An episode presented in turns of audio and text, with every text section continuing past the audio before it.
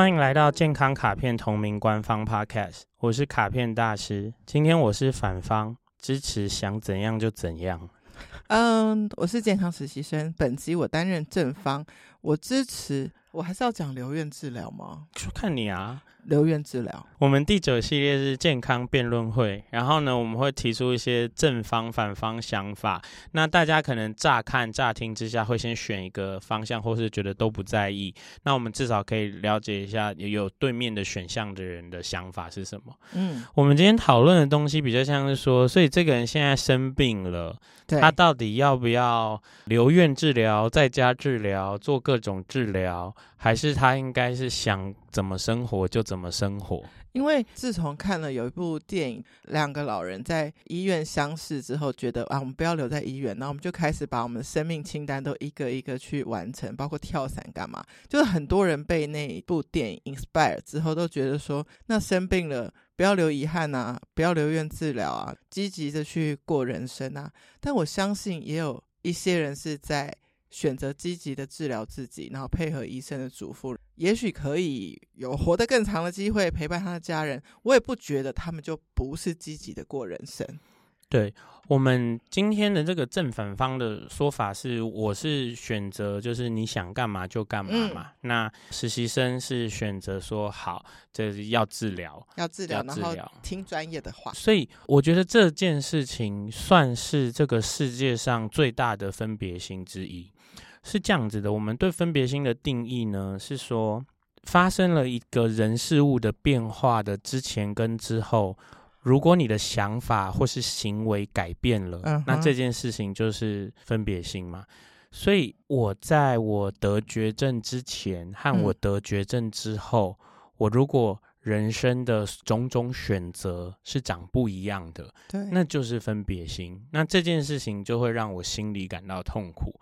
所以要不然就是我生病前做的不够好，我生病后做的更好，这可能是一种好的发展。或者是说，你看哦，如果我过得很痛苦，我还生病，嗯、那我生病完之后，我是要过得更痛苦的去治疗，还是我干脆就过爽一点，然后让自己开开心心？对，有人就说，其实都已经就是过得很健康了。结果我还是生病，那我就算了吧，享乐人生好了，也是类似这样。嗯、对，我们看到就是说，这个人，例如说，我们说他中风好了，然后中风之后他就复健，然后手术，然后恢复正常了。嗯、过了几年又中风了，对的时候，我比较在意的事情会是那个第一格、第二格、第三格，他在第一次中风之前，他过的人生是怎么样子？嗯、他运动吗？他好好睡觉吗？他有很多烦恼吗？他有没有照顾？自己呢？然后他接着他这个第一次中风之后，他一样吗？还是他变化了？然后他怎么会又中风？所以最极端的例子就是说，这个人饮食健康度达到百分之九十八，每天睡满八小时，然后有专业专家带他做很良善的运动，然后他也很快乐，大家都喜欢他。然后他得绝症，嗯，然后他千辛万苦治好了绝症了之后，他又回去过一模一样的完美人生，然后他又得绝症。哎，那我想要。重新定义一下，就说我们现在讲的是留院治疗的之后，他怎么过他的生活，对不对？那如果他留院治疗已经是治疗好了，嗯、那比如说医生的嘱咐是要他健康的饮食，对我而言可能也是一个治疗行为的延长。对，医生的想法，医生想，但是他就是没有要做了的话，表示他没有选择。医疗的延长这件事，他就去选了要干嘛就干嘛了。对，他选择说跟着医疗走，还是跟着想法走？对，其实每个时间点他都可以有转换的可能性。嗯，嗯对。但是我我要说的事情有点像是说，如果这个人过着完美健康状态，嗯、然后他得了一个可以治得好的严重疾病。然后他治好了之后，他会过着原来那样的完美健康状态，那他就还是有可能会再得，对不对？对，因为他一开始得，可能也跟这个不见得那么的有关系。就好像近几年会听到有一些大家身体的病变，然后会有人提到说。会不会跟疫苗有关？嗯，那你看哦，这个东西就是，所以当时是不是也有很多的声音是说不要打啦，打嗯、然后或者说如果你是老人就不要打，如果你是有免疫系统什么，你说你就不要。可是我我打了或不打都有其各自的风险。是的。所以它是一个选择。我现在要说的事情是这样子的：如果说这个人因为他三高，然后都不运动、不好好睡觉、熬夜，然后花天酒地，然后他生病，然后是治得好的，然后他决定要治，治好了之后。他就过着不要那么三高，然后有运动，然后有好好睡觉，不要那么劳累的人生，然后他就变健康。这是一个完美故事嘛？就是说他改变了，所以我们给他一个新的结局。可是如果说这个人他原先就过着一个很赞的健康生活，我们还是有遇到说，哎，突然得了什么生病，嗯，我们不管治不治得好，要不要治，可是他其实原先就选择这个。完美的度日方式，他之后可能也还是这样，可是这样不是就是他还是有这个几率吗？对对，那我今天之所以会说我支持的这个东西叫做爱干嘛就干嘛，想干嘛就干嘛，就是因为如果说你原来的自我管理对你来说是不够好的、有缺陷的，那这个生病就是你的一个提醒。嗯，那你现在开始。比较痛了，所以你好，我把它做好来。但是如果你本来已经做得够好了，那这个生病来了，我想你只要做跟原来一样好，剩下就听天由命了。就是他做的已经足够了。对呀，其实你问我，如果自己有一天生病了，我最想要的可能是不麻烦身边的人，跟去完成自己想完成的事。可是我自己再。往下仔细一点想，其实我觉得很奇妙的事情是，我突然顿悟到那部电影可能是不合理的，因为这两个人身体都到了一个要往绝症去的状况了，他不应该好好治疗一下吗？他说不定根本就没有体能去跳伞，你懂我意思吗？就是，所以我觉得有一段时间好好的听医院的嘱咐，好好的照顾自己，是一个很负责的。一个行为，因为有可能未来不会再麻烦到家人。如果他康复，对。健康实习生刚刚在讲的这件事情里面有一个很强烈的关于不麻烦他人的 这个阐述，可是事实上呢，如果他是因为没有把自己照顾好，然后进入了生病状态的人，是不可能不麻烦到他人的，就是麻烦到他人是一个注定的事情。对，我们在过去的 podcast 里面有提到过一个关于我不太做健康检查的这件事情里面，我的说法是。我已经尽力的在我的吃东西、我的运动、我的人生选择上，尽量的调整，让自己是满意、舒适、没有夸张的了。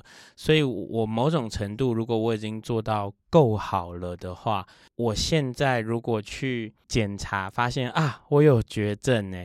我好像也不会改这些策略的话，嗯嗯，嗯的话，那我觉得这个是一个很很能思考的点。那我还记得我那次还有点小发脾气嘛，嗯，我还跟健康实习生说，你就想说你现在就已经得绝症了，是是是，然后你明天开始运动，它就会逐渐好起来。你现在就是怎样了？你明天开始好好睡觉，不要熬夜，你就会好起来。可是大家会有一点像是说，不见棺材不掉泪，等到我看到我的报告真的怎么样了再说嘛。嗯嗯，所以你现在说的就是说，你会觉得说，好像如果我真的知道这件事，我应该要接着好好的治疗，嗯，然后好好治疗好了之后，究竟你的行为会不会改变呢？其实我现在未知嘛，我没有走到那步田地过，嗯嗯嗯嗯，嗯，对。但我我在想的事情是，会不会有人就是没有经过那个好好治疗，他是失去那个康复的机会？最近看到一个之前我知道的一个瑜伽老师，那。他现在在直播的时候会用光头的方式跟大家见面，嗯、然后甚至因为在美国医疗费非常的贵，所以他用类似美国的一个募资平台请大家捐款。那个 Christie，对，我就在想说，他在认真的治疗，也是一种对自己负责，然后后面可以不要再失去健康。所以，也许如果我有机会经历了那个 process。我的人生顿悟应该更大一点。其实我会觉得很有趣啊，就是说我没有去关注刚刚这位瑜伽老师，嗯嗯、但是我很想要知道的事情就是说，他的这个生病的前面，人生有没有产生什么变化？例如说，他有太劳累，或者是什么地方没有照顾好？可能我们表面上看起来，他都是过着健康的生活。可是前几年有一对健身网红夫妇嘛。嗯嗯然后先生就是中风，那太太就陪着他好好的复健，所以两位都是有在教运动、教健身，嗯、然后教大家健康。但他们有提到说，他们都只睡超级少，嗯、然后都在做工作，都在商业，然后都在推广，所以他们也早就知道这件事对自己不健康的，不健康的。但是这个东西就是一个。这是他的商业模式，这可能会跟我们那个时候说到关于人设这个主题的时候有关。那他们现在的情况就是后来离婚了，嗯，然后离婚了之后，他们还是会一起带小孩出去玩，然后一起帮对方拍照。总之，他们想要呈现的样子是这个样子嘛。但是我我想要讲的事情会有点像是说，中风的先生在中风前和中风后。他到底有没有过不一样的生活？过不一样的生活？嗯、那因为他们是公众人物，就比较难看到所有背后的所有事嘛。对，我觉得这题好难哦。这题有一点点有趣。大家知道那健身模特儿吗？就是要上健身杂志封面露一些肌肉的那种模特儿。健身模特儿是很不健康的一些人哦。欸健身模特儿他们夏天必须要脱衣服拍照，对。冬天的时候，因为没有钱，还是想要接一些时装类的拍摄。可是时装，尤其是高级时尚的拍摄，它会需要很多多层次的穿搭。嗯。所以你太大只的话呢，是不会被选上的。OK。所以健身模特儿每到夏天就会努力的练很壮，然后肌肉线条很明显，因为要脱。每到冬天就疯狂的瘦身，因为希望身上可以穿好几件，这样子我才会被选上。这样子每到夏。东就不断的大量剧烈改变身形的行为，就是不是那么健康的事。对，所以你知道世界上会一些一直很推崇一些明星啊，为了某一部戏啊，然后增胖啊，然后或是又变瘦啊，然后都是。给他拍拍手，就说多有毅力啊！可是其实我看来都是觉得我很忧心他的健康问题啊。可是我的感觉是这件事我比较还好，真的，就是我的感觉是因为他是有意图的，嗯，就是他要呈现那个角色，也就是说他对于敬业这件事情是一个优先更让他可以先把。健康这件事往后放，理想的情况，他要这样子做的时候，他其实可以咨询专家的意见，嗯嗯嗯、他可以找到最能够掌控的掌控的方式。嗯、其实我会觉得没有那么的，没有那么可怕，哦，这个没那么可怕，嗯，反而是这个健身模特的状态比较可怕。对，因为他们可能就是说，因为健身模特是等于说他在永远轮回的两个极端里跳。然后他不得不，他不得不，然后他永远。但是，例如说，我如果是一个这个影帝，嗯，然后呢，我为了要拍摄一个厉害的，然后我突然胖很多或瘦很多，我可能会在这里面发现我的身体不是很受得了，我以后拒绝这种工作就好了。嗯、对。但是健身模特他很有可能是哦，又到冬天了，哦，又到夏天了，哦，又到冬天了，哦，又到夏天了。要是我朋友，我要劝他换工作。可是。嗯，你就是想说不是那么简单嘛？但最可怕的是，也许他很喜欢，喜欢对、嗯，夏天都想要露。回到这一题啊，如果真的、真的、真的发生了一个生病的事，嗯，其实你不会依照医生的嘱咐去做任何的，不管任何的疗程，你就是会原本的生活是什么，你就过那样的生活吗？我我觉得我可能会科学的要命、欸，嗯，就是说，如果这个东西的治愈率。非常的、哦、非常非常的高，分那么细。对，如果他的治愈率非常的高，然后我可能会问医生说：“那我原来的生活是有什么东西会是这个的风险因子？”对，如果医生说这个没有，这个就是我们没有一个很明显的科学证据说怎么样的人会得或怎么样的人不会得，那我可能就会再问说。如果这个东西现在是治得好，治好之后再复发的机会是什么？然后这些我都知道以后，我就会有一个我的蛮好的判断。不过我会知道的事情是，如果我所患的病症是让我会疼痛跟不舒服的，嗯、我会寻求疏解这个疼痛跟不舒服的管道，哦、比方说，请给我止痛药，请给我吗啡，但是我还是会健康度日，我还是会运动，我还是会好好睡觉，好好干嘛。但是因为我如果一直很疼痛，我可能没办法做这些事嘛，嗯，对，那我就会跟他寻求这方面的药物。聊到这里，我想到一个我看过的一个例子，我觉得这个小故事想跟大家分享。就是有一个《纽约时报》的专栏，他专门在写世界上有不一定是小朋友，不一定是大人或小孩有罕见疾病，然后他是什么状态？他可能花时间在医院治疗了一阵子，连医生都不知道他怎么了的。因为这就是回到我说想要留院治疗，好好的配合专家，这种状态的人是他连想要好好的治疗都找不出解方的这种。然后有一个案例，我记得很深刻，就是有一个小女生，她就是玩一玩玩具就会失去全身的力气，然后就瘫软。但是二十秒之后，她又会好，嗯，然后她又很正常的继续做事，然后无解嘛。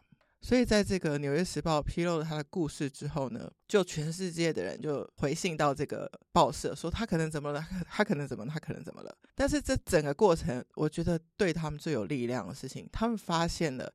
一个跟他状态几乎，很多人都是很类似，但是不太一模一样。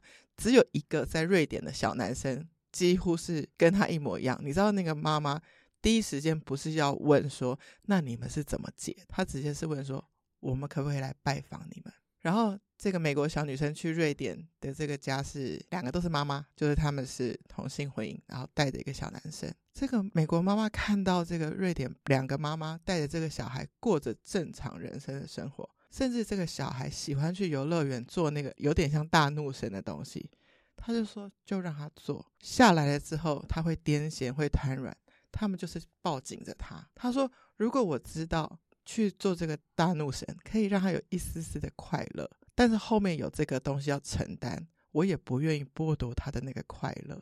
我觉得那个力量好大。对，因为健康实习生喜欢跟小孩有关的话题，所以这种精神上的会让你感受到很多。嗯、但是你看哦，你的这个例子里面，那两个小朋友其实没有自己选什么东西。我说是那个是爸爸妈妈的选择。对，就是我刚突然想要跳你这一方是，是是想到了这一对瑞典的爸妈，他们是。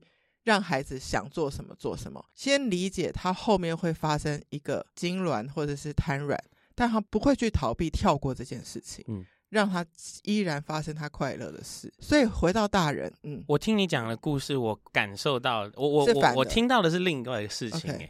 我听到的事情是他们更在意把他的快乐往前放。哦，是是是是是这样的意思。我是说，他们的那个后面要发生的是。你知道这个从头到尾的记录是说，这个美国妈妈就看着他们，就让他做完下来，很自然的去抱紧他，知道他下一秒就要软了的这个，表示说这个不是他们第一次这样做。嗯，我觉得事实上，像我非常非常喜欢看的那个一个综艺节目，就是叫做《跟拍到你家》，一个日本的综艺节目。嗯嗯嗯他们其实是有，例如说五到十组人，然后都是一个导演带一个摄影机，就是这样子就去就去出，然后他们大概会淘汰掉百分之七十拍到的内容，嗯，因为他们觉得这个嗯、呃、很棒，可是不知道什么时候用得到，或者他长得哦，我这样子就可以做一个系列我才露出，但是有些时候就是他们就有些特辑会特别让人觉得那个，比方说。那惊涛骇浪的人生，对，然后那个里面就会出现很多东西，比方说，因为爸爸的皮肤非常的不好。对，然后非常的严重。生第一个小朋友的时候，他就一直很担心小孩子的皮肤会不好。结果就发现小朋友晚上睡觉会开始抓自己，嗯、然后妈妈就是会有点难过，就是他就抓到起床这边都是血。他们就举家搬到很农村的地方，然后开始自制味增，自制什么自然疗法，哦、就他们就全家改变生活形式。然后小朋友的皮肤就越来越好，越来越好。他们后来又生了三个小朋友，三个小朋友从出生就没有什么皮肤的问题，然后就变成说还是全家就是爸爸的皮肤最差，就是会有一些那种不舒服嘛。这样子的故事，又或者是说，例如说他们在这样子的节目里面，会常常有一些就认识了十年，决定要结婚，结婚了三个月就得绝症，然后就直接就过世，他就继续想念那个过世的人，又过了二十几年后，就他们。去人家家里拍都可以，其实你就发现说，每个人的家里都会有一些。这个 project 可以拍这么长，这个节目是超级长青节目的。然后我都觉得，我看到好多好多这些事情的时候，会让我蛮好的去看自己对这些事的排序，嗯，到底是什么？你不一定跟他们一样嘛，对。对。然后很多时候，别人觉得的好，就是我们这是健康卡片的大主题耶。没有人知道他人的感受，嗯嗯、所以我们不知道癫痫弟弟去做大怒神到底多快乐，嗯、我们也不知道癫痫弟弟发作的时候他到底多痛苦。所以我只能让他自己选。所以一个人他现在生病了，他要听医生的治疗，嗯、然后之后他会改或不会改他的人生形态。嗯跟他现在要继续快乐的做自己，然后心里还抱着，说不定有一天我就不药而愈诶，因为我一直很快乐，我都会觉得那都要他们要自己去选。但我的话会觉得身心灵嘛，我的身体可能可以科学上的治疗，但是如果我为了做这个治疗，我其他让自己快乐的事情不能做，我我不会那样子选。嗯，对。但是其实身边还是台湾很多长辈，其实非常非常依赖医疗体系，嗯、然后只相信医生说的话。但我听完这一集的分享，我觉得更相信自己心底的声音也很重要。对对对，而且说真的是，我们当然没有要很怪力乱神，但是也是有很多人快快乐乐的，然后病就好了。对，这些都是有的。嗯，谢谢收听今天这集的内容。如果有什么想跟我们说，或是想要提问的，欢迎到任何我们健康卡片的管道留话，我都会收看了之后拍成影片回复。那也别忘了在所有你可以给我们好评价的地方，给我们五星好评哦。Healthy Gacha，Healthy Gacha。这一集我决定倒戈，你决定要当一个想怎样就怎样的人。是的，每个人都要想怎样就怎样。拜拜，拜拜。